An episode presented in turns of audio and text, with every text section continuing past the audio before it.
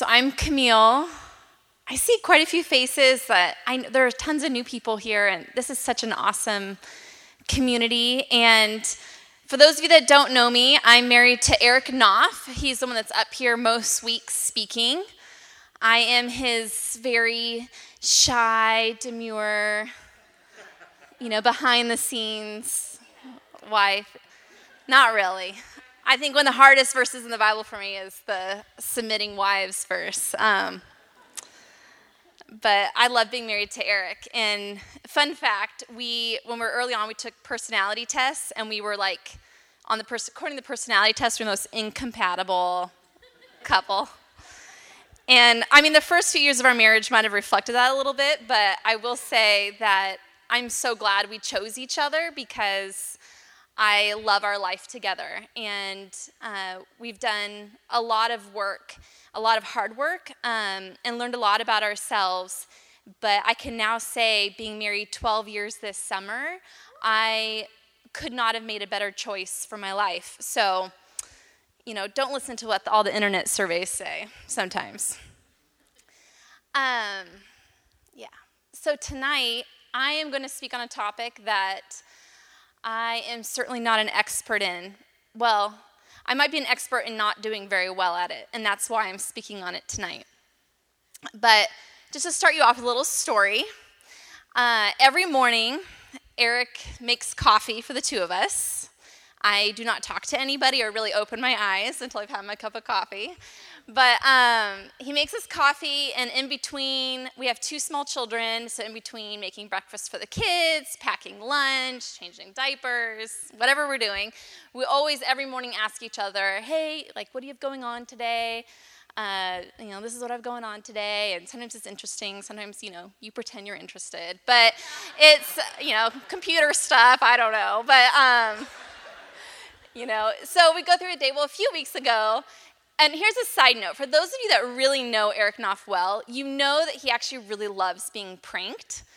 And he loves it. I, it's like one of his love languages. And I think one of the things he loves about me is that I love trying to like shock him. And for most of our marriage, I've always tried to like, he's he kind of grew up as like a little bit of a sheltered Oregon boy. And so I love like saying things and doing things that kind of startle him and surprise him. And he kind of loves it. It's like one of our love languages in our marriage. So I got great, this great opportunity uh, a few weeks ago.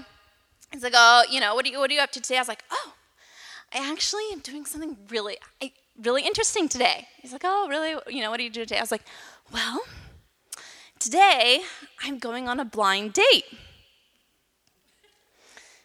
And he kind of just looked at me. Again, he's like used to being shocked by me. I was like, a blind date with someone I met on the internet that I've never met before. And he kind of looked at me. And again, being married to him for 12 years this summer, I have done so many different pranks on him. Everything from, I'm also a veterinarian, for those of you who don't know me, large animal.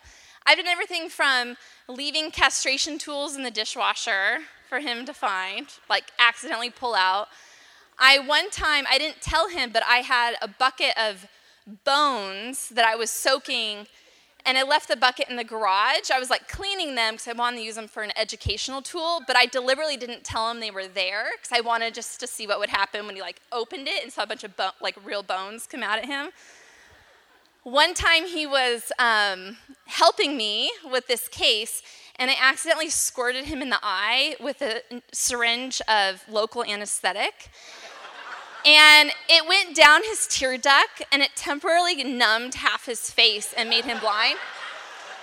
And the whole time, he's like, he told me later, the whole time, he's like, because he does like visual computer stuff for a living. And so the whole time, he's like convinced that he's lost his living at this point. And he's like frantically whispering to me, like, I can't see on my eye, my whole face is done. And I'm like, shh, I'm trying to get this laceration taken care of. And he loves to tell that story, so you should ask him sometime. So, I tell him that, yeah, I actually have a blind date. It's a friendship blind date. It's with this mom that I met on this, you know, local moms group. We found out that we had this kind of unusual thing in common. We're both in this certain type of into this certain type of education. And so through Facebook, we decided that we would meet up. And I don't remember if he rolled his eyes or not. He kind of was like, okay, what else is new? You're going on a blind date today. And so I went on this blind date with this woman, and it was fine. I mean, we had a fine time. We didn't really have anything else in common besides this one unusual thing. And we didn't have a lot of chemistry. So after the date was over, the friendship date, after the friendship date was over, we didn't make plans to have another one. But it really got me thinking I did not find this experience to be a waste of my time. Because just like finding a partner to marry, I really feel like it's healthy and prudent to kind of date your friends, to weed out the relationships that are going to be life giving from those that are not. Because here's the deal I don't want my friendships to be accidental. And one thing that this experience did do was really start getting me to think, like, about friendship. Why is it important? Why do we seek it out? What does Jesus have to say about friendship? And maybe on a deeper level, why do I feel like I have friends, yet I still struggle with feeling lonely? So tonight I'm speaking on friendship, kind of being spurred from this blind date experience. And I'll be honest, at first I thought, I'll speak on friendship. That sounds kind of simple. But when you go beneath the surface, there, is there anything really more complicated than friendship? I mean, it's a, it can be amazing and it can be super awkward. It can be uncomfortable. It can be super painful. It can be joy giving. And there's no way that tonight I can talk about all the facets of friendship. I mean, there are thousands of books written on friendship. Tonight I will reference two of them. But my goal tonight is to get you thinking about just one type of friendship, and that is the intimate friend. That is the friend that you let into the most inner circle of your life. There are many different types of friendships, from acquaintances to coworkers to close friends, casual friends, childhood friends, friends you don't even really like friends. I mean, there's every type of friendship out there. But I would wager you that the majority of people in this world have never experienced this closest type of friendship. And I really do believe that the enemy, we have an enemy, wants to keep it that way. Simply put, a life giving, intimate friendship is, in my opinion, one of the most effective and powerful tools that we have in spiritual warfare. And I think that everything in our culture and society today is keeping us from realizing that we are even missing this in our life we are taking watered down versions. We are accepting false versions of love and acceptance, and we're missing out on one of the greatest weapons for the kingdom in our lives, and that is what I call the intimate friendship. So, I have a confession to make. Whenever I try to think of and pray about a topic or an area to talk to you guys about, I always choose an area of where I'm very vulnerable. And that's for two reasons. One, it's kind of a selfish reason. It's because if I'm going to be researching and studying and praying about an area, I really want it to be an area that I need to grow. I need this. I need to grow in this area, and I have this time that I'm going to take, and I need to learn and grow. But secondly, and more importantly, I believe that our testimonies are the most powerful when we're speaking from a place of vulnerability. God loves our successes and our victories. No one cheers for us more, no one adores us more. But I actually think that what he loves even more is when we are proclaiming his victory from a place of struggle. Because that's where we cannot take credit for our success, and he gets all the glory. And the topic of friendship is actually pretty painful for me. I've been betrayed. I've betrayed others. I've had long seasons of loneliness in my life, even when I've been surrounded by others. And I've, as I've grown, because I have, and I've, as I've become more whole, because I have, I've learned that I've believed a lot of lies in what it means to have friends and to be a good friend. I believe that our culture today has never been more un- harmful to our understanding of what friendship is supposed to be, what intimacy in friendship is supposed to look like, and the importance of our friendship as it relates to our relationship with God, with our future spouse, and with others, with our community. And I have to say, as a side note, when I speak of intimacy and talk about this intimate friend, I'm not referring to what everyone's thinking about, which is sex. Um, I'm not talking about sexual intimacy. Sex actually does not equal intimacy. Sex is an act of intimacy when it's done within the confines of marriage, but it's a grave mistake when we think that sex will lead to emotional intimacy with a person. And I see that happening all the time. And I think our culture really feeds this lie that if you're dating someone and you don't feel that emotional intimacy, that if you sleep with them, if you have sex with them, you'll be taking it to another level emotionally. And I'm here to tell you that that is not true. But I'm not talking about sex tonight, maybe a different night. but when I speak of intimacy tonight, I'm speaking of a closeness that comes when we allow ourselves to be fully seen for who we really are, and when we do the same for another person. So, as I said, as we know, we live in such an individualistic society. We live in a culture that really admires self sufficiency, detachment, aloofness, and at the same time celebrates the numbers of likes and shares and comments that you get on social media as proof of how popular you are, how likable you are, how admirable you are. I would challenge that our society is believing the lie that admiration equals intimacy. And the reason I say that is because I believe the lie that admiration equaled intimacy. We crave being liked, and we misinterpret being liked as being loved. And the enemy would love to keep us in this place because it prevents us from experiencing true intimacy in friendship. Intimacy that is life giving, joy producing, and it's a place, truly is a place of stability and peace that echoes the relationship that Christ created us to have with Him. This lie, that admiration equals intimacy, mirrors the way that I have done friendship for almost my entire life. I've always felt that as long as I had people to hang out with, that I enjoyed, that I was being invited to do things, that I had plenty of friends. And this is where the idea of friendship began and ended for me. Essentially, popularity also equaled intimacy.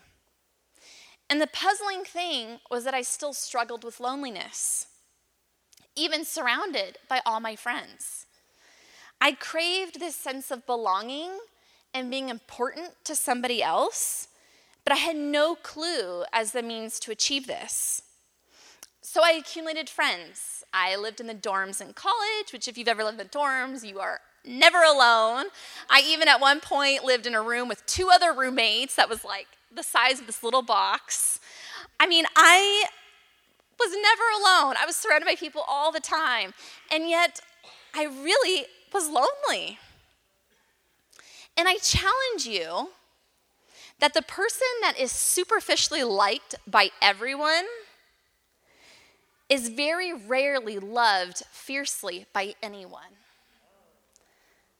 I challenge you that the person, you may know that person, you may be that person, but the person that's superficially liked by everyone is very rarely fiercely loved by anyone. Why is that? Well, what does it take to be superficially liked by everyone? Well, you can't reveal every gamut of who you are because there will be somebody that doesn't like it. You have to be cheerful all the time because nobody likes someone that isn't cheerful.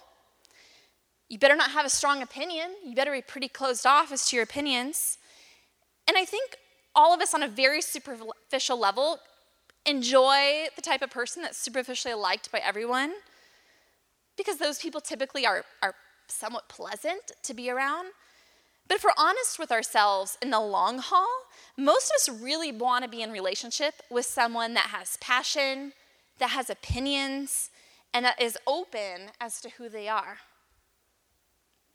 So, ironically, when I was, as of the last couple of weeks, thinking about friendship and what the Bible had to say about friendship, I got my Time magazine in the mail. None of you will know what that is because your grandparents are the only ones that subscribe to it, and me. And I do love my Time magazine. And they have this section in every magazine, comes every week. It's the local news. They have this section that on the latest research that's been published. And I couldn't believe it. When I opened my Time magazine last week, they had this section on the latest research that's been published on loneliness. And what psychologists have found is that loneliness almost always is tied to another emotion, and that's shame. Loneliness and shame walk hand in hand. Because in today's romance fixated, social media driven culture, loneliness means failure. And failure drives us into isolation. Who wants to be out when you feel like a loser? When we struggle with the shame of feeling lonely, we're actually feeding the very lie that we don't desire, that we don't deserve to feel any other way. Because shame tells us that it's something that's wrong with us that created this feeling of loneliness. And it's always easier to stay in that state to change, especially if you think that's what you deserve.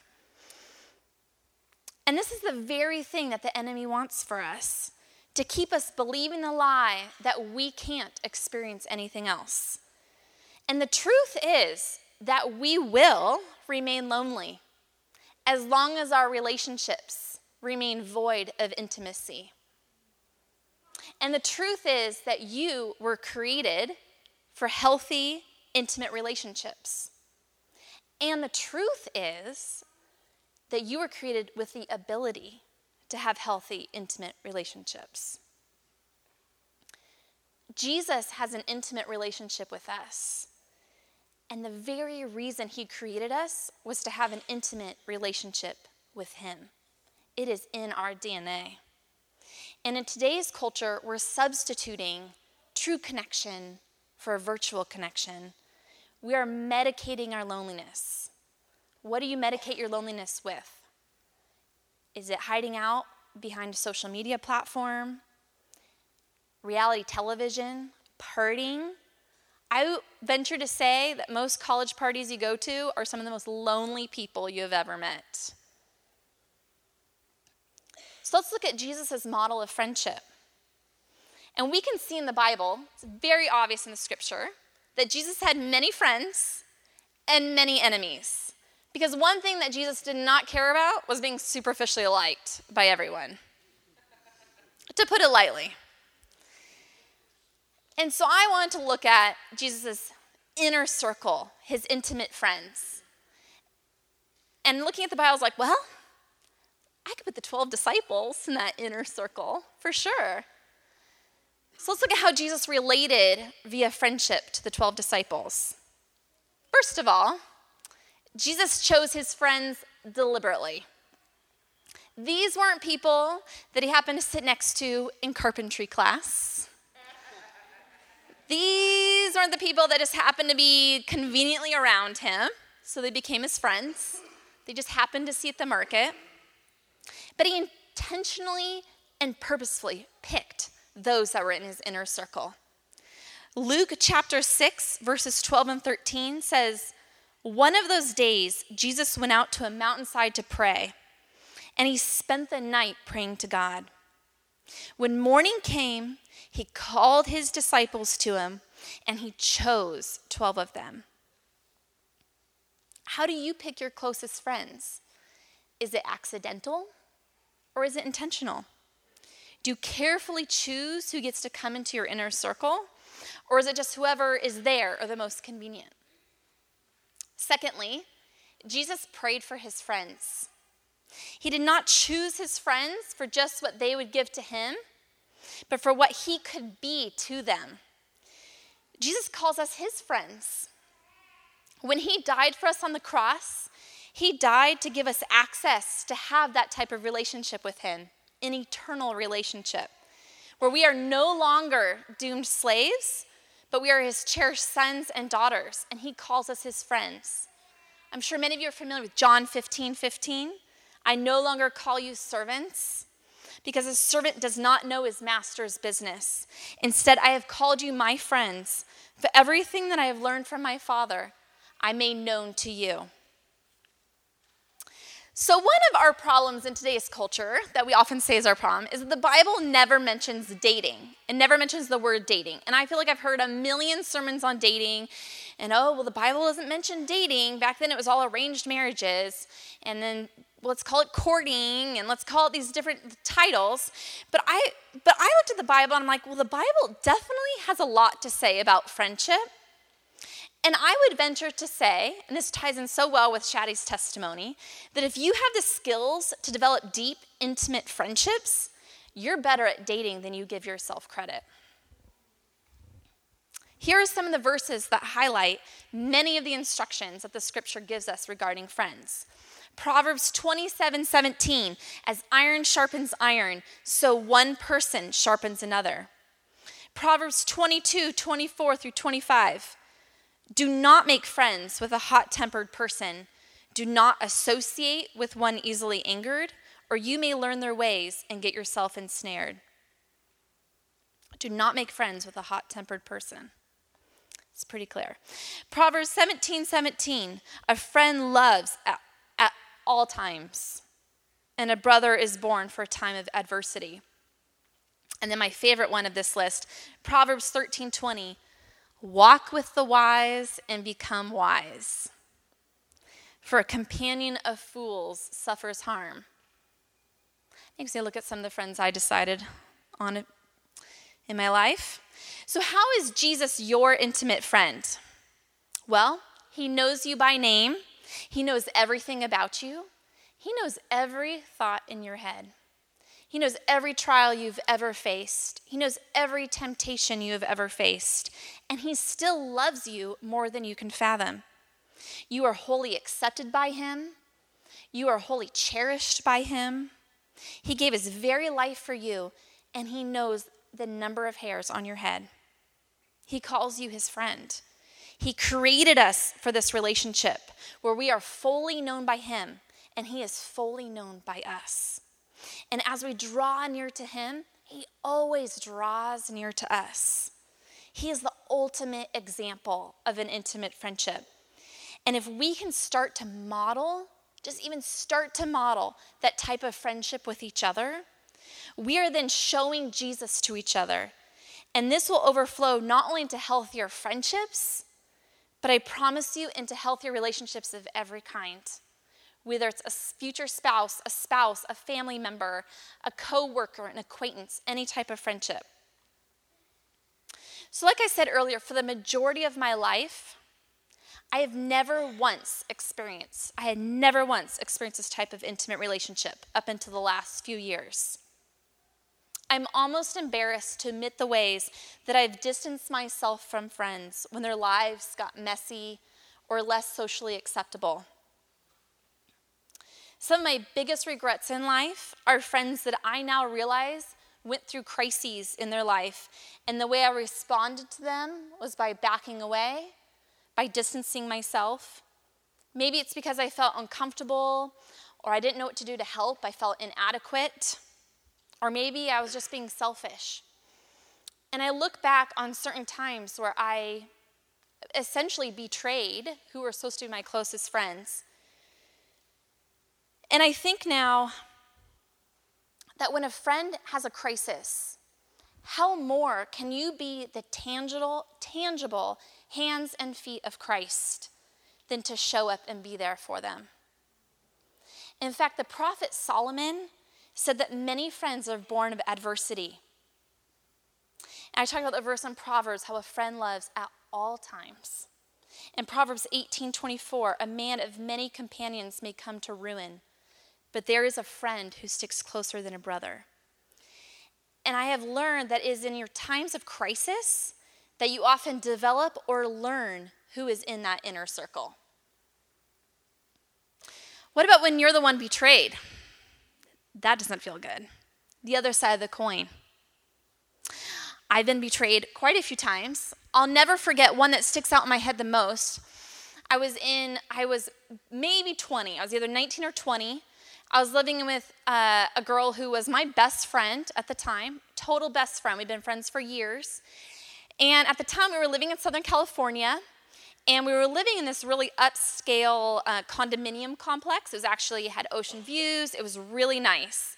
And the reason we got to live there was because we had this mutual friend that was very came from a very wealthy family, and her family allowed us to rent this condo for well, I remember my rent. It was $400 a month. And I had an ocean view, this gorgeous, huge condo in Southern California. So it was very well known in the condominium complex that we were like the poor kids that were kind of like staying as almost like a favor from this family, and everyone else in the complex owned their condos and were extremely wealthy people. Well, I'll never forget, I was living with my, my best friend, and one night, late at night, we got a knock on the door, and it was one of the neighbors, and she was there, and her husband was there. They were much older than us and she was obviously drunk and obviously completely belligerent. And she lost her mind on me. And what happened is she thought I had parked my Jeep too close to her luxury car in the parking spot. And she went bananas on me. I mean, in my face, disparaging my character, trying to intimidate me. Her husband's standing there going on how she's going to get us kicked out of the complex and she knows who we are. And basically, like, you are scum and I can't stand it that you're here. It was, it was really bad. And I will admit, like, I was intimidated. Like it was kind of scary to me. I was this like single girl and this this kind of powerful older couple was basically like, "We're going to ruin your lives. You are the worst thing in the whole world." And just went on and on about my character and how horrible I was because I parked too close to her brand new Jaguar. And I will never forget that night. And the reason I don't forget that night is not because of this cuckoo lady going crazy on me, because I've definitely I've had scarier things happen to me. But what I'll never forget is that my best friend stood there and didn't say a word. And she didn't defend me. She didn't stand up for me. She stood there passively while this woman was just on top of me.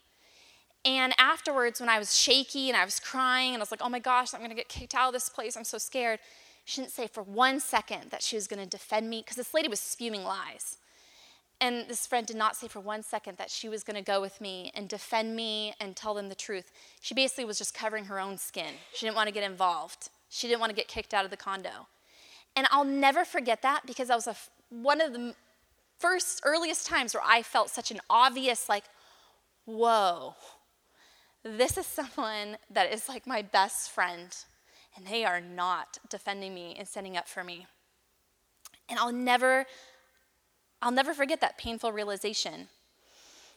And I have to say that nothing reveals a man's heart better than their friendships. And who you pick to be in that inner circle of your life actually reflects how you think of yourself inside and who you really are. And obviously, that reflects a lot of who I was at the time, that this is what my best friend was. But I'll never forget that sense of betrayal. A little more dramatic story, because I have to tell one more story. I always have lots of stories. This was also my early 20s. I was studying uh, in Spain at a university there. It was my very first weekend there. I knew not a soul, I had no friends. And I kind of got invited by this group of other American students. We were gonna like take a train and go to the coast, I think for the day or the weekend or something. And so a group of us, I didn't know any of them. I'm like kind of figuring out who my friends are gonna be. You know, can I be friends with you? Maybe with you. I don't know. Again, I'm walking with this group of people. We're walking to the train station, and this group of gypsies came that were obviously on drugs, and they picked me out and physically assaulted me. I was mugged and they grabbed me. I was slammed against a wall. It was, it was very scary. But what I'll never forget is that the entire group ran away except for one person. And this one girl, she's like this tall, I'll just never forget it. And I'm like fighting like this wimpy wimp wimp, you know, against these people. I'm like up against the wall. I don't even speak Spanish yet, you know, I just got here and against the wall and I'm being mugged. And I'll never forget looking up the street and seeing the rest of the group standing a block away, scared, not knowing what to do.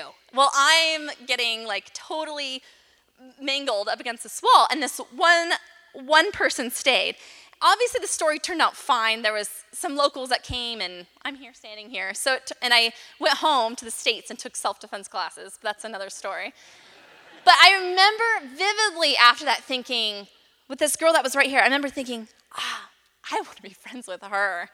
Like, this is who, this is the type of person I want as my friend. She didn't even know me, and she came and she fought with me against this person. And I remember thinking at that time, from this level, I wasn't even a very mature person at the time, but I remember having the maturity to think, like, that is who my friend is. You know, bye bye, everybody else.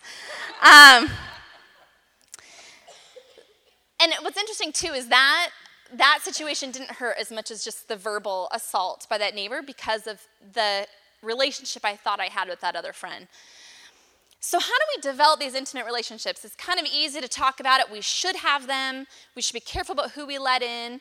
But how do we even develop these relationships to begin with? And have to start that by saying real intimacy begins with connecting with your own heart. Who you are, who you were created to be, and who you are destined to be. Because if you can't be intimate with your own heart and with the Creator, you will be completely incapable of participating in an intimate friendship. I also think that finding quality friends these days is a lot of the same ways that we look for someone to date. I mean, there needs to be chemistry. There just there does. You have to have chemistry with a good friend. You have to have qualities in common a shared love of the Lord, a shared desire to grow and be whole in Christ, a shared passion for what He wants in our lives. These are ingredients to not only healthy, intimate friendships, but to marriage. See how much overlap there is? Of course, you can be friends with people that are not Christians, that are different than you, that believe different than you. I think that's extremely healthy. It's something that's actually very important to me but these are not the people that are in your inner circle. See the difference? I love having friends that believe differently than me because it makes me think, it makes me um, really refine who I am and what I believe, but I never allow those people in the most innermost circle. You can't. You can't.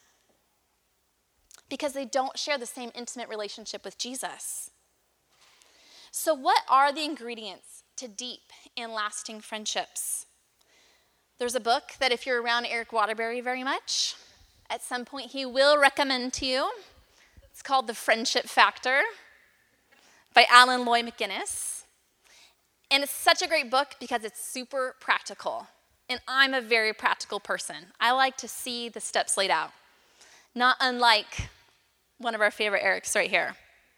So, here are some key factors to developing intimate friendships. You can jot these down.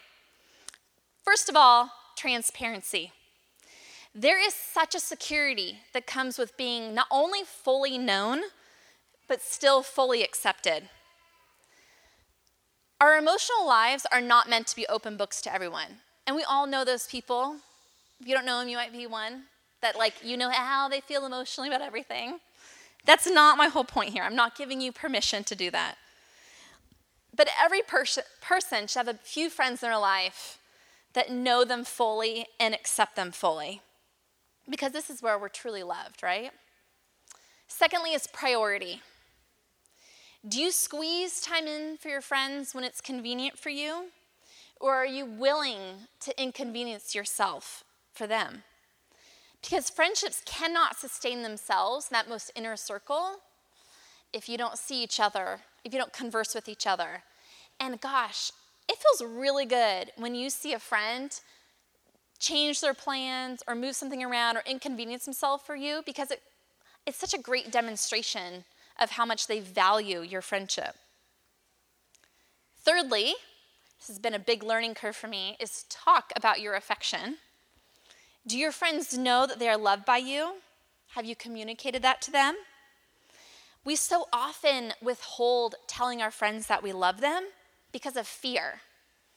I think we live in a culture where we feel kind of like being sentimental, or the men feel like I'm not as masculine, or the fear of being rejected. Like, what if I tell them that I really love them and care for them, and they just kind of like stare at me back, you know? But I challenge you that if you become the kind of person that really declares your love freely, sincerely, like when you sincerely love someone and you declare it from this place of just, I'm freely giving this to you, you're more likely to be loved so widely by people. I have found that when I become more outspoken in telling my friends that I like them, just starting, hey, I really like you, or hey, I really enjoy spending time with you, the relationship deepens so much more quickly because there's not this fear of like, I like them, I don't know if they like me. And this, you know, obviously applies to many other relationships in our lives. Fourth, learn the gestures of love. Be intentional in what you do for your friends. Show that you're willing to go out of your way to give them an act of kindness. This community is so awesome at that. I can't, there's so many times this community where I have seen people, they have to move and someone lends them their truck and freely gives of what they have and of their time. And those are gestures of love. And this is such a loving community. And if you're new here, if you hang around for a little bit, you're going to see that's so true. Like most of the people here are so good at demonstrating love to each other. Fifthly, one of my favorites create space in your relationships. Personally, nothing makes me run faster than when I sense that someone's trying to control me. You have to give and receive freedom to truly be in an intimate friendship. So, how do we cultivate intimacy in these friendships? First of all, physical warmth, which means hugging, which I am not a natural hugger. We didn't hug each other growing up. We didn't clap in church. We didn't really touch each other. I would always like enjoy it when one of my parents had like a medical procedure because they always seemed like when they're on the drugs, they would be a little more expressive. I shouldn't even say those things. I'm not going to tell stories. but I am not a natural hugger. But I will tell you that you can get better with practice. And I practice and I'm better at it. And hugging, again, I'm not talking about the Italian mamas that just hug every single person they meet, but like when you sincerely hug someone because you want to be warm with them, like it is so powerful. Secondly, be liberal with genuine praise, encouragement, appreciation. When I think of people I love, sometimes, you know, have you ever um, seen a friend do something like, even if it's at school, um, and that you saw something that you thought was pretty cool, like if they gave money to a homeless guy, or they did a really good talking class, or you saw them do uh, make a really cool design or make a cool song, and it pops in your mind, I'd encourage you to just immediately text them or call them or tell them like, hey, like I thought this was really awesome because I don't. I think so often we keep those things to ourselves, but when we um, are liberal with our praise, it goes so far in cultivating intimacy in a relationship.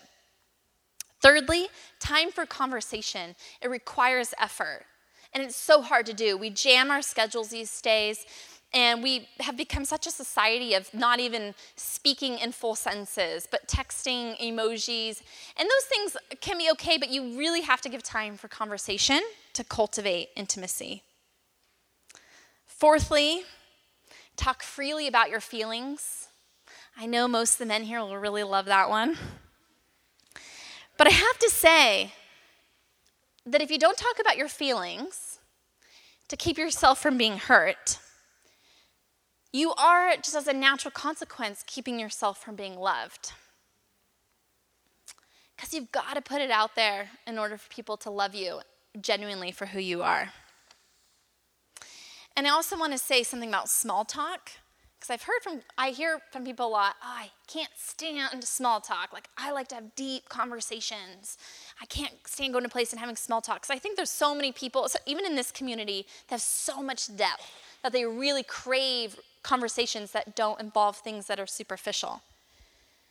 But I have to encourage you that you may hate small talk, but if you enter into small talk with someone you don't know, if you are truly listening and that person starts getting the sense of that they are truly being heard, small talk always evolves into something deeper. It really does. And the only reason it stays at superficial level is because someone doesn't sense that you are really hearing and listening to what they're saying. And so it doesn't become a safe place for them to go there. So I hope tonight that I challenge you to think about your inner circle, who you allow in, and how you cultivate who is there.